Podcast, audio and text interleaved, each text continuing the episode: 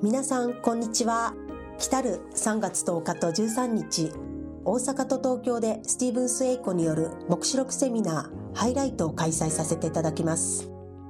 今回のメッセージはセミナー特別版として聖書という書物の最終章であり私たち人類のゴール地点が書いてある黙示録について英子先生に語っていただきます。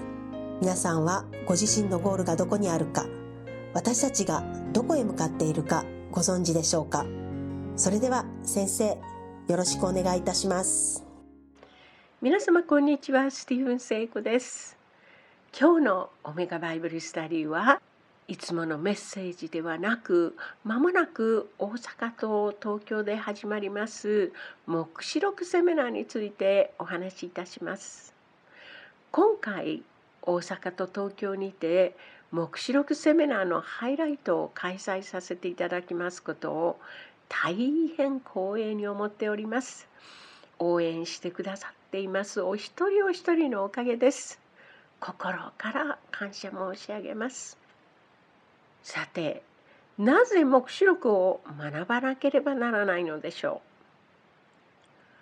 う？多くの方々が黙示録と聞くと難解な書と思っています。赤い竜や7つの頭を持つ獣が出てくるので気持ちが悪いと思う方々もいらっしゃるのではないでしょうか。しかしこのような言葉は旧約聖書にも書かれている言葉です。そしてほとんどの象徴的な言葉は聖書の中で解釈されています。黙示録の550箇所が旧約聖書にすでに語られている予言です。神の御国の到来直前にどのようなことが起こるのかということが記されています。黙示録をわざわざ書かなくてもすでに旧約聖書に予言されていることが多いのです。ところが旧約聖書の予言をいくら学んでも再臨間際の出来事がどの順番で起こるのかは分かりません。そのために神様がヨハネを通してこの預言書を与えてくださったと考えられます。黙示録はわざわざ番号をつけて起こる順番を記しています。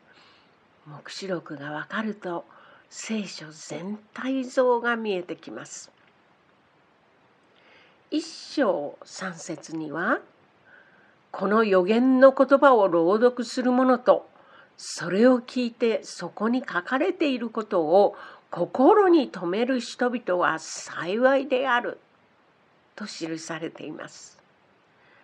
この幸いはギリシャ語のマカリオスという単語が使われています。これは最高に祝福される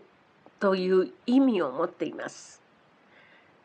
先日20年前に黙示録の学びをした方に出会いました。イエス様を信じていなかった未信者でユダヤ教に改宗している人です。この方は20年前の黙示録の学びが忘れられないと言っています。そして今回は黙示録 CD を使ってのバイブルスタディに参加されています。彼女は黙示録の学びを理解したわけではありません。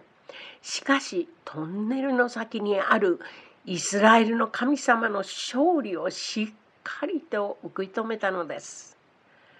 彼女の心に神の御国が到来するという大きな希望が深い根を張ってとどまっているのです。30年前にはカリフォルニアで黙示録とダニエル書の学びをしました。それに参加していた人々はみんな伝道に燃え今は教会やミニストリーズのリーダーとなって活躍しています。黙示録を理解したとか理解できなかったとかは別としてこの予言の言葉を朗読する者とそれを聞いて心に留める人々は幸いですという神様からの祝福が学んだ人々に注がれるのです。これは神様からのお約束です信仰生活で動くことのない深い根を張るのです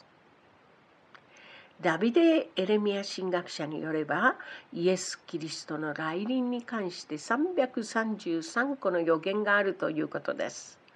初臨に関して109個の予言が成就しました。再臨に関しては初臨の2倍以上にあたる224個が予言されています。イエス様ご自身も再臨のことに関して21回語っておられます。7959節ある聖書の中で再臨に関して語られているのは330節です。25節のうち1節は再臨に関して語られている計算になります。なぜこんなにたくさんの再臨に対する予言が書かれているのでしょう？それは信仰の次に最大の希望のもといだからです。再臨のことを教えなければ聖書の大きな部分が省かれていることになります。黙示録を通して神様が愛してやまない人間のために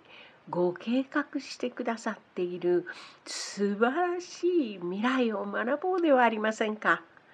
そして大きな希望を持って牧師先生にしっかり従って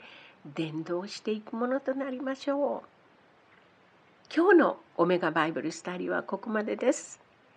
皆様に黙示録セミナーの会場でお会いできますことをお祈りしています。神様の祝福と平安が皆様と共にありますように。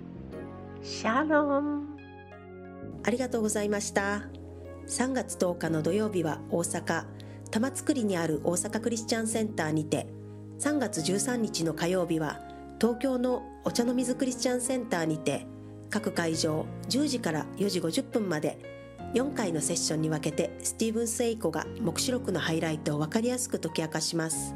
ぜひライブで希望の書物黙示録のダイナミックな学びを味わってください。お問い合わせご予約は電話番号0667779101もしくは公式ホームページ内のお問い合わせ先メールにて受け付けております。オメガバイブルで検索ください。ご予約いただいた方は優先的にご案内させていただきます。皆様のお越しをお待ちしております。